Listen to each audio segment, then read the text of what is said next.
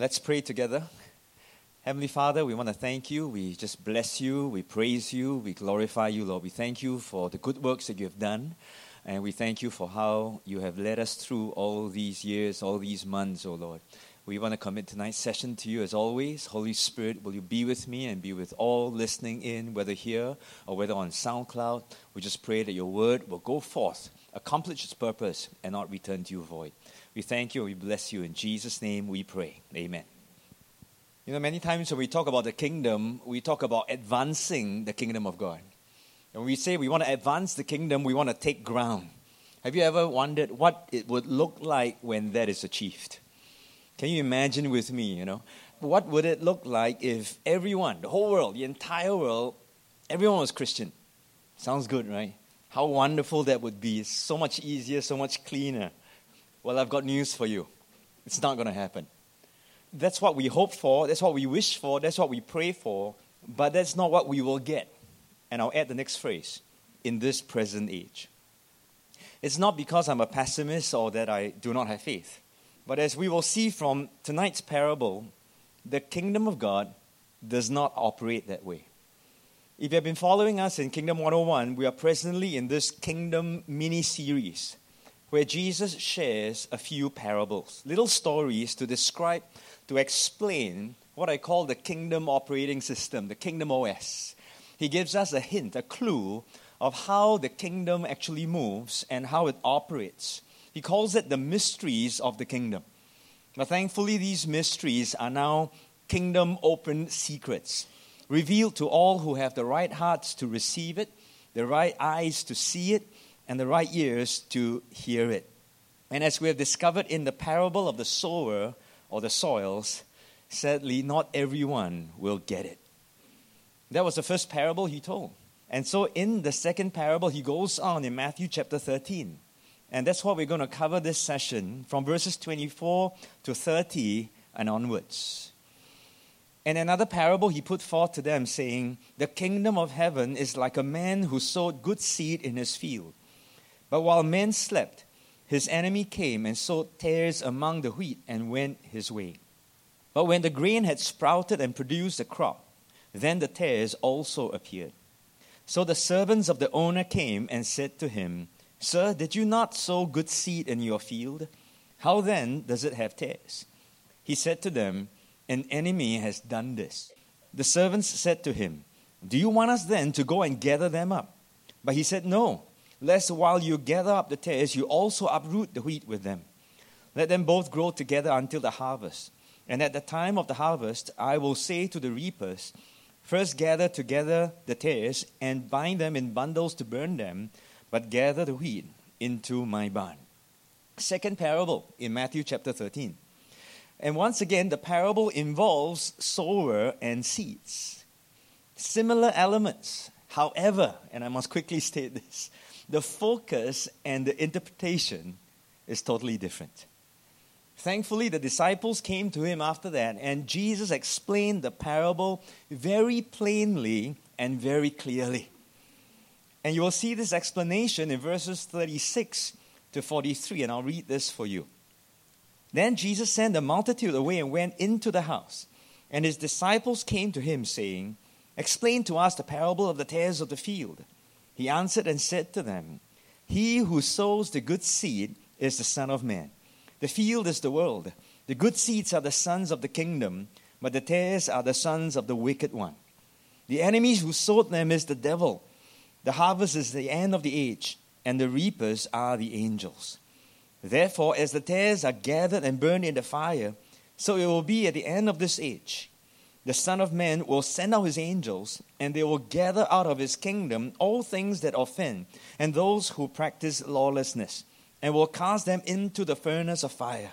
There will be wailing and gnashing of teeth. And then the righteous will shine forth as the sun in the kingdom of their Father. He who has ears to hear, let him hear. Aren't you glad Jesus explained the parable? I wish he would do the same for all the parables it makes the teaching a lot easier, right? And we can finish much earlier also. But here are the main points once again, in case you missed it. And I want to share this with you because I want you to note the similarities and the differences between the two parables. The first one and the second one, same elements, but I told you the focus is a little bit different.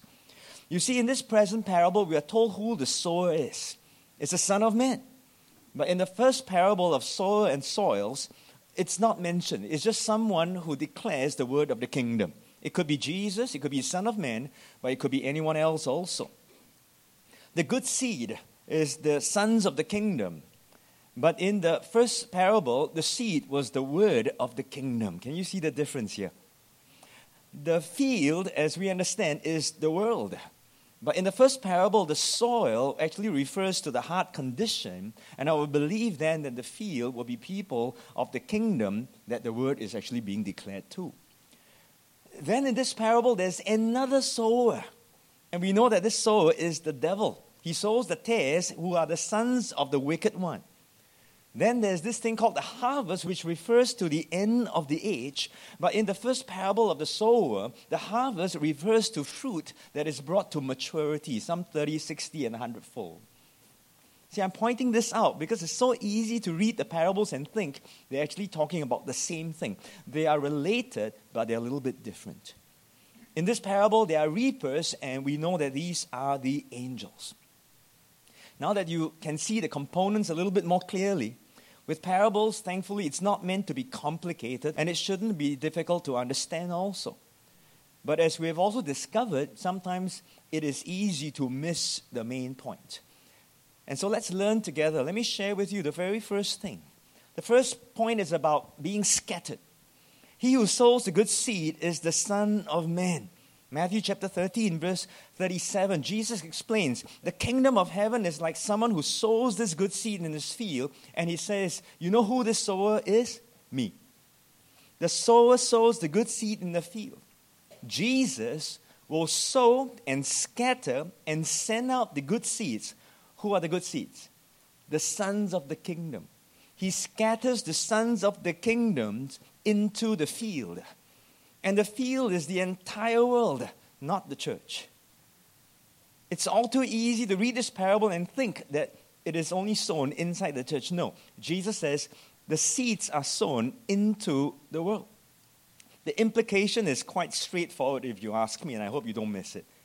Every son and daughter of the kingdom will be sent by Jesus into the world. If you want to say amen quietly in your heart, you may do so. Everyone is expected to be sent out, scattered out by the soul who is a son of man. If you're a son and a daughter of the kingdom, get ready. You're going to be scattered. And this is consistent with Matthew chapter 10, which we've already gone through. Jesus sends Team Jesus, 12 disciples, into where? The world.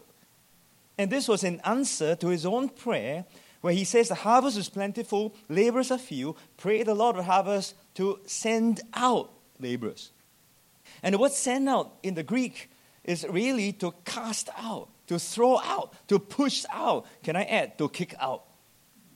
Jesus scatters the sons and daughters of the kingdom. This is consistent. He's not saying anything new.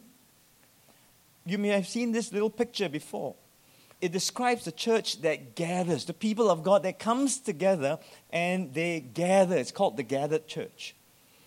But after the church gathers, it doesn't stay as a gathered church, it should become the scattered church. So we are gathering to be what? To be scattered. The arrows that come in after a while becomes arrows that send us out. Jesus at the end of the book of Matthew he says, "Go and make disciples. Go. And I always tease leaders in the church. We say we preach go, but when we want to go, we hold. Because we like them together, you see. But here the parable says the sower sows, scatters the seeds. The seeds are the sons and the daughters of, of the kingdom, and it's to be sown out there in the world. In the language of Archippus Awakening, every Archippus, every person, if you are a son and a daughter of a kingdom, you have a kingdom assignment. And the Lord has given this to you so that you may know it, that you may fulfill it. Now, where do you fulfill it? Out there in the world. In your areas of operation. We move from AA, which is assembly area, and we are to be kicked out, pushed out, sent out, scattered out into the areas of operation. You can call it the spheres, the mountains, the gates. I don't care what you call it. You are scattered. First point of this parable is so clear. The sower sows the seed. If you know Jesus, get ready. He's going to send you out, He's going to scatter you. As the seeds get out there, we are told in the parable that the grain sprouted and produced a crop. Oh, I love this one line. Don't miss this. The children of the kingdom, once they are sown out there, they are expected to sprout and produce a crop. And in another phrase, you are expected to be faithful and fruitful. Wherever you go, out there in the field, make sure you sprout and you produce a crop. Now, what that means all depends on what your assignment is and what you are called exactly to do. You are called to be faithful to the task, but you're also called to be fruitful in all you do. Consistent with Matthew? Yes. John the Baptist, right in the beginning, Matthew chapter 3, he calls the leaders to account. He calls the people of Israel to account. He says, Come on, guys, the axe is laid at the root of the trees now. You guys need to bear fruit worthy of repentance. If you have repented and you understand that, fruit is what is to be expected. But as the grain sprouted and produced a crop, we are told then the tares also appeared. Guess what? You're not the only fruitful ones the tares appeared and also sprouted and produced a crop. The countermeasures of the enemy are deceptively fruitful and equally productive. You've got to understand this. You've got to know this because you want to know how the kingdom operates in this kind of a setting. Point number one there's a scattering. And you and I have to embrace it and get ready for it. Point number two sons of the kingdom. Who are the sons of the kingdom? I used to think it was a certain group of people. I thought as long as you're Christian, you know, we can call ourselves sons of the kingdom.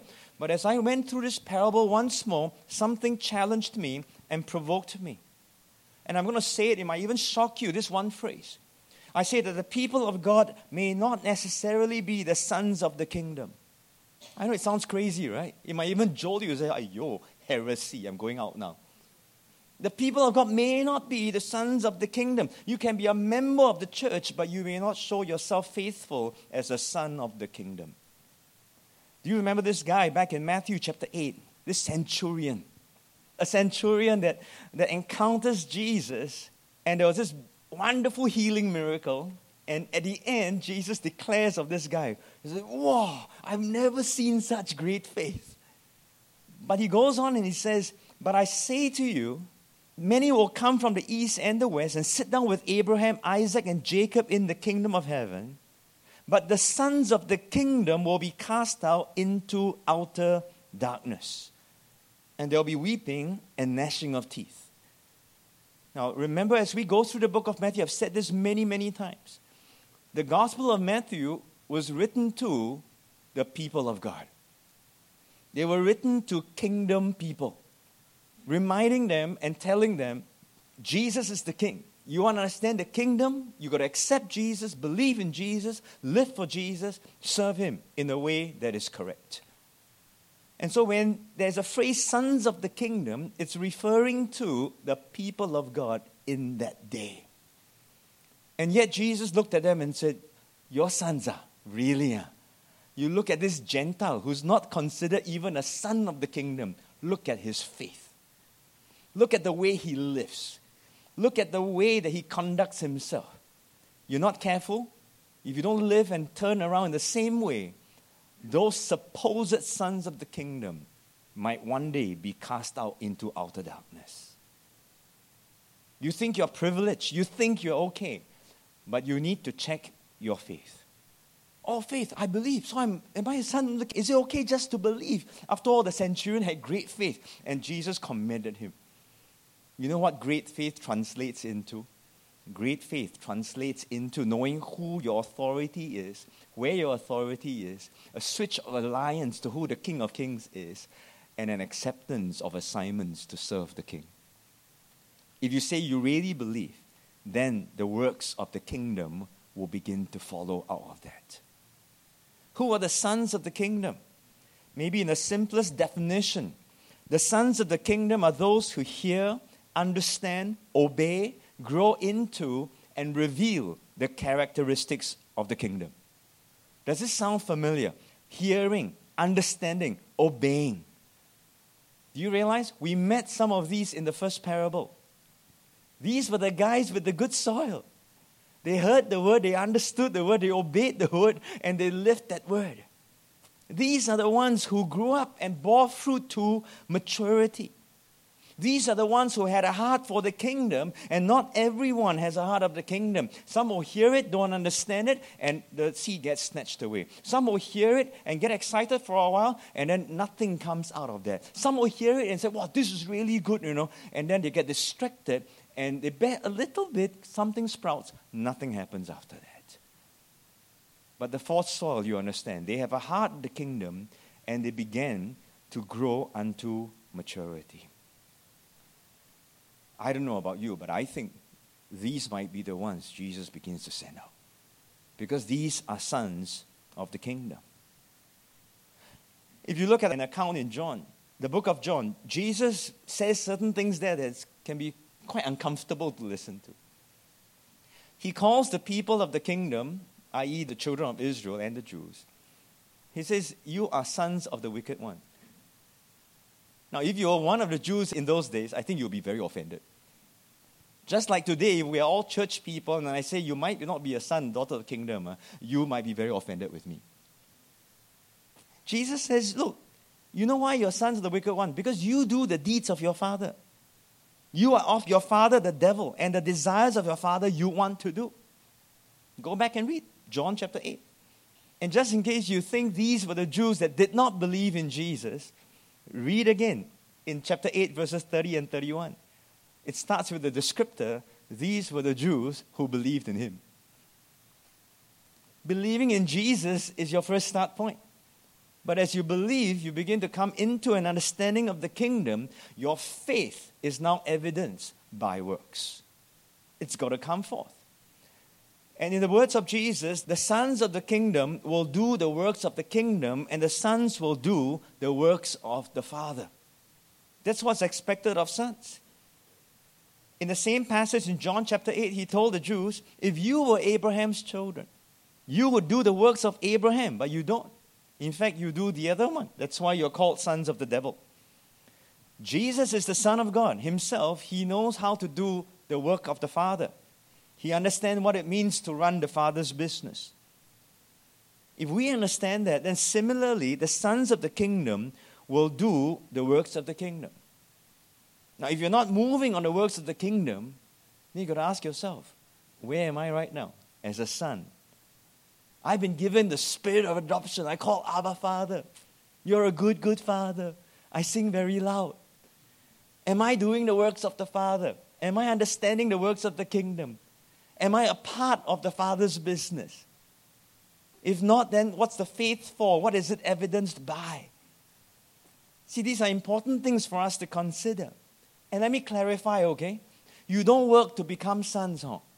There's no one here that can work and say, I work so I can become a son or I can work to become a daughter. You believe by faith. You are given the spirit of adoption by whom we call Abba Father. I want to be very clear about that. We do not work to become sons, but we are sons, and that's why we know what it means to work for the Father. Don't get it upside down, please. Otherwise, bad, bad understanding, okay? So, point number one, we are all going to be scared if you are sons. Point number two, I clarify for you what does it mean to be a son of the kingdom or a daughter of the kingdom? Point number three is the title of tonight's teaching, Side by Side. But while men slept, his enemy came and sowed tares among the wheat and went his ways. The wheat will come up and the tares will come up and they will be there side by side. Surprise, you're not alone. Surprise, there's someone else. And I like the parable, right? Jesus is a great storyteller. The people ask the owner, Hey, how come got tares? Huh? I reflect on this and it really sounds like a question a young, naive Christian would ask. How come still got so much evil in the world, huh? How, how come if God is so good, then how come there's still evil down there? Then he's not very powerful. Eh? How come Christians also can be like that one? Huh? We ask these kind of questions, right? And it's because we don't understand the kingdom operating system. We presume that just because we are Christians and because God is powerful and He is, everything at a snap of a finger, everything's going to be okay. Surprise, you're not alone. Jesus provides the answer here. There's an enemy, in case you don't remember, and he's sneaky. When you don't see it, he sows these tares. When you don't even expect it, it's, it, he puts it there, and he has sons. And these sons are ready to do his work. The question is if you are a son and a daughter, are you ready to do the father's work? The wheat and the tares would grow, and they look about the same, but they are different. But when they start to grow first, they, they look about similar. You can't tell it apart in the beginning. The difference will not become apparent until later, much, much later. And then the grains will come up, and then you will start to see that there's a difference. But by then, it might be a little bit too late. So, can you see how sneaky the enemy is? In the beginning, everything looks okay, everything looks the same. Now, think about what's happening in the world today, all around us. Is it not true that a lot of causes, a lot of good things that are happening in the world, very good programs that are out there, they look very similar and sound very similar to Christian things? right? All the, all the things that they're trying to do, the rights movement, social causes, they look quite good. They sound quite nice. They, they, they sound correct. They look like what Christians desire to do. Uh, look at the screen, for example. It's all about saving the world, right? Saving the planet, save the frogs, save the bees, save the sea, right? Because if you don't save the sea, then you can't. Then you have to save the dolphins, and you get to save the mermaids. Save the animals, save the dinosaurs. I don't know how, but save the dinosaurs. And because the focus is too much on the animals, now the little panda now says, save the baby humans. And this is a little bit about the pro life movement, right? to say, let's care for the little babies. Not only that, good causes, let's end poverty. Uh, let's have equality, gender equality. Love wins. Everyone has a right to love. Sounds good? Sounds correct? Use the same word some more. So it all sounds the same. It all looks the same. Human rights. Do we have human rights? Do you know human rights is a Christian concept?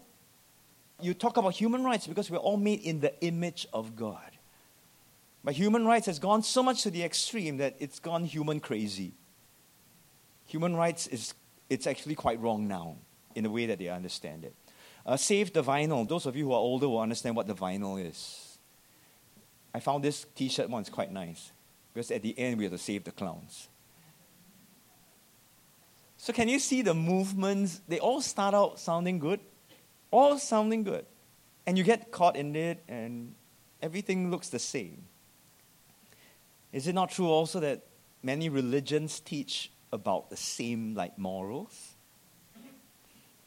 In fact, whether you believe in a, re- a religion or not, atheists or humanists today, they can be nicer than some believers that we know. Right? They can be kinder and much nicer. In fact, we can learn something from them too. See, we can use the same words, but we can mean totally different things. In the end, it is still wheat and tares. And it's all around us, all around us. Even in the church today, you know there are wheat and tares. Do you know which one is the sheep and which one is the wolf now? I'm not presuming. They may look that to you, but maybe it's not. It can be very, very deceptive. So we have different doctrines now. You've got different types of gospels. Some are very attractive, right? You've got the prosperity gospel. Uh, some will be very religious, so it pushes to legalism. This cannot do, that cannot do. Um, many people have been hurt by that. Then you swing to the other extreme, everything is also grace, so it's hyper grace. Uh, and then you swing to the other extreme, everything is faith, just believe can, so it's called hyper faith. Uh, or you swing to the other one, positive thinking. Just positive can already. As long as you're positive, uh, it's okay. Uh, New Age, Christianity, New Age, sometimes it's very hard to tell the difference now. It has already come into the church, the, the way the teachings have come in false prophets, false apostles. See, Jesus is just saying the same things in a parable. It's going to be side by side. And at first, whatever they teach sounds nice. Some people hear something new. Wow, revelation. Revelation, revelation, revelation. 30 years later, you find that a revelation has led people astray somewhere else. So, what's the problem? We can't discern wheat and tares. And by the time it happens, a lot of problems will come out down the road. But it's side by side. So, how? Do we weed out the weeds? See, our natural instinct is to say yes. Every gardener will want to do that, right? We must pull out the weeds, you know, so that the, the real ones can grow. Our natural instinct is to let's remove this other religion. If I see this, I'll come against it. If I see an ideology, I'll push it out. When we see them thrive, we get worried and say, oh dear, you know, we're losing now. We get panicky. We have to push back the darkness. Have you heard of all that? That's how Christians talk, right? I mean, there's some merit in that. So we will say, yes, let's pull out the weeds. But Jesus says, no. Are you shocked? Jesus says, no. We say, no, no, hang on. Don't let them stifle our growth. But Jesus actually says, no, let them grow together. See, our presumption is that the enemy camp grows and flourish means we are losing. Then we will shrivel and we will die. In this parable, our Lord is saying that's not how the kingdom operates. You can actually grow together. If they can grow, so can we. Don't you ever forget that. You see, many times we think, oh, they are growing means that we are losing. You are not. If you are growing, you better be growing. Just because you are not growing, don't blame someone else who's growing. What makes it dangerous to separate is that the root systems of both the wheat and the tares have become too closely intertwined and infused. So the Lord says, if you remove the tares, you will uproot the wheat. You will hurt the wheat. Listen to this. The enemy or the tares are not removed for the good of the wheat. This is a surprising thing. The tares are not removed for our good. The enemy thinks he's working against us, but God is using everything he's doing to work for us and to grow us. This is how the kingdom operates. If you understand this, then you know how to posture and how to make the best out of this whole situation. The Lord says, let them both grow together. We are the ones saying, no, no, no, we cannot coexist. Jesus says, okay, coexist side by side. Huh? You sure not? Which Bible you reading? Matthew chapter 13. The Lord said, let them grow what? Together. Side by side.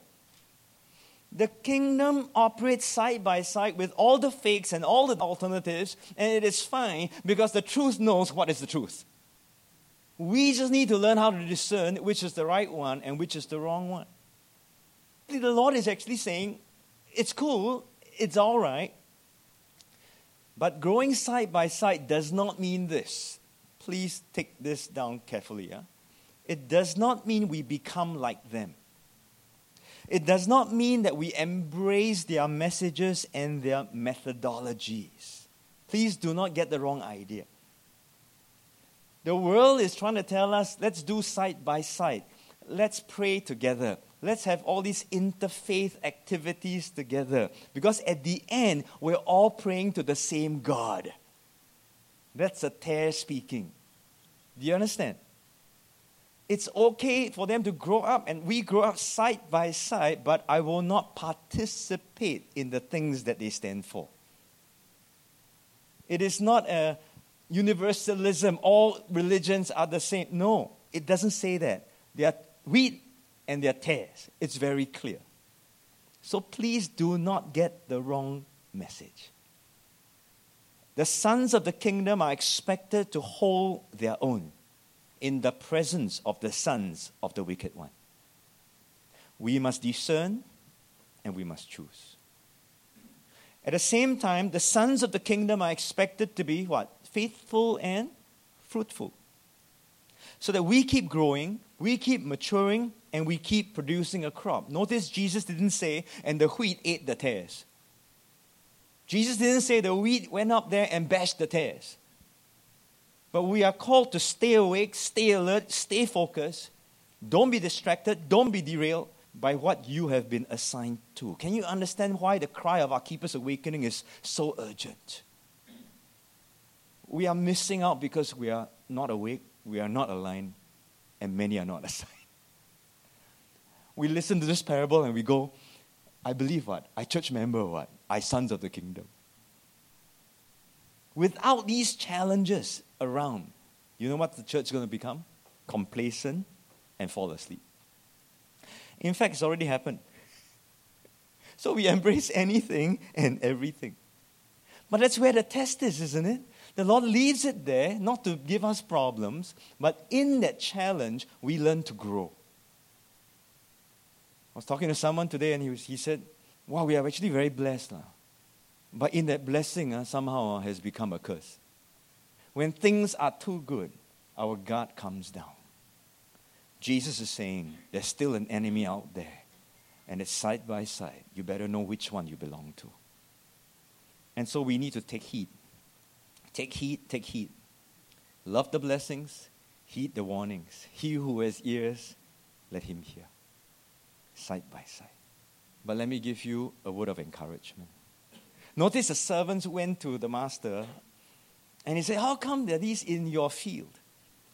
That word your field, the word your is very critical, you know. Whose field is it? It's still the master's field, right? It's still my father's will, yes or no? Jesus still in charge, yes? He's not panicking. This is still his world. It may be under sway of the evil one, but it still belongs to God. They are coming onto our turf. They better understand what it means. If you want to play into my our turf, who is going to have the final say? God's going to have the final say. So you need to know how the kingdom operates. You're not losing if you know which side you're on. And this will go on, this side by side, until the end of the age.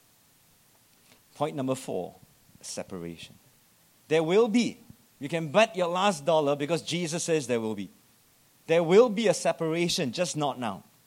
He tells you it will be at the end of the age, the angels will come and they will separate the sons from the sons. What characterizes the sons of the wicked one? We read it just now that he will gather out of his kingdom all things that offend and those who practice lawlessness. What are these things? We don't have time to unpack this in this teaching. But this will help us understand what the sons of the wicked ones will do. It's not going to be a beautiful picture, but against this backdrop, the gospel of the kingdom will be preached. This same two characteristics Jesus mentions in Matthew chapter 24 in the sermon, the Olivet Discourse. Many will be offended. Offense will be the norm. And we're seeing that more and more. And lawlessness will abound. But against this backdrop, that's where the good news of the kingdom will be declared. But who's going to declare it? The sons of the kingdom. That's our job, right? That's what we should be doing, the sons of the kingdom. So at the end of the day, there'll be two categories, there'll be two outcomes. You're either burned or burned. You either get pulled into the barn, brought into the barn. That's the wheat. And I believe that's a picture of going into God's eternal presence. Or if you're sons of the wicked ones, then you'll be burned. And it talks about the furnace of fire, wailing, and gnashing of teeth. So at the end, there are only two consequences you're either burned or you're burned. Jesus talks about this separation. It's a very consistent theme throughout the entire Matthew and the scriptures. In Matthew chapter 3, verse 12, John already prophesied that there's going to be one coming after him, pointing to Jesus.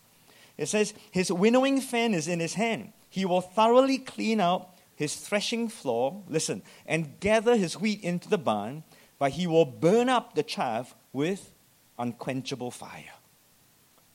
And there are many other parts where he talks about separation uh, narrow way, broad way. Separation after that.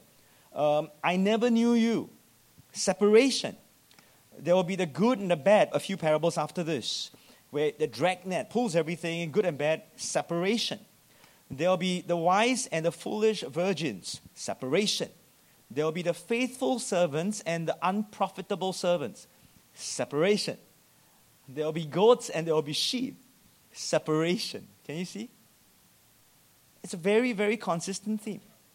They say, oh, no, no, no, but we are New Testament. This one before the cross one. Are you sure? You read Hebrews. Hebrews is also written to the believers and it gives great assurance of our great salvation. But at the same time, it warns against lawlessness and willful sinning. So, are you assured of your salvation? Yes. But if you're assured, then why should we be warned about lawlessness and willful sinning? Right? Because if you're not careful, it says that it is a fearful thing to fall into the hands of the living God. Say, don't need to fear what? Perfect love casts out fear what? Got Google Father. You have to love the blessings and you have to heed the, the warnings. You're there for a reason. Don't believe? Read all the way through to Revelations. Seven letters to seven churches. At the end, always, he who has an ear, let him hear what the Spirit is saying to the churches. Is Jesus consistent? I think so. And then in Matthew chapter 13, verse 43, and then the righteous will shine forth as the sun in the kingdom of their Father. Hallelujah. Suns shine like the sun. The righteous, I believe, to be consistent in the context, Jesus then will be referring to the sons of the kingdom. The sons of the kingdom will be the righteous ones.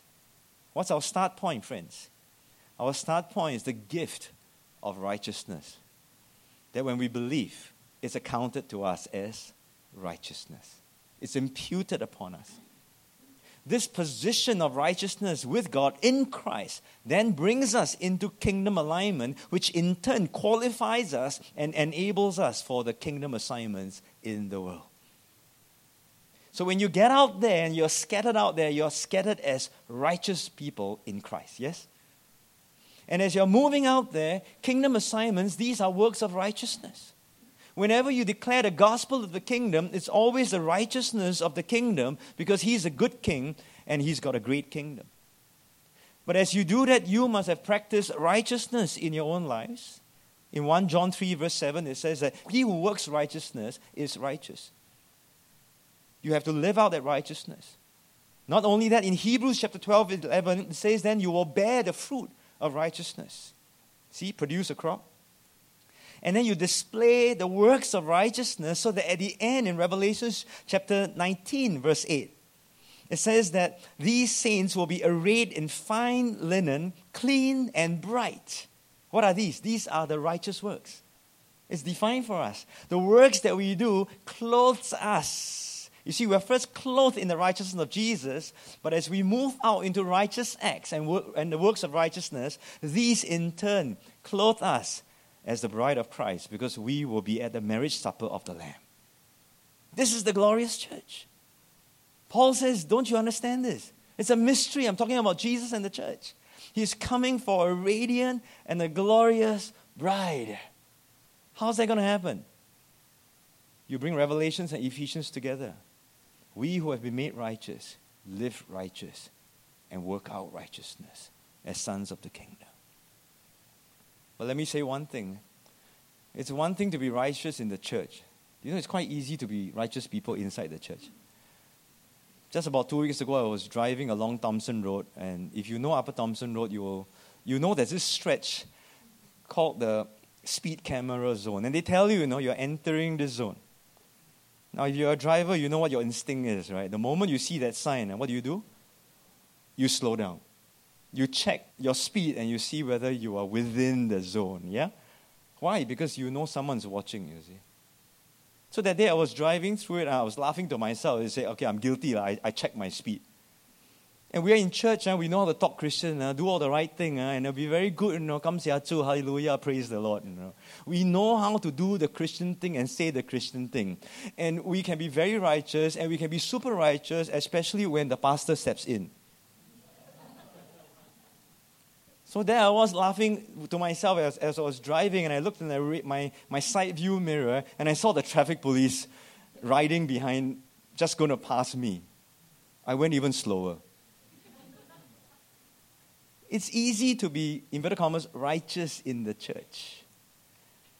It's totally another to stand for righteousness in the world. That's where you and I are scattered.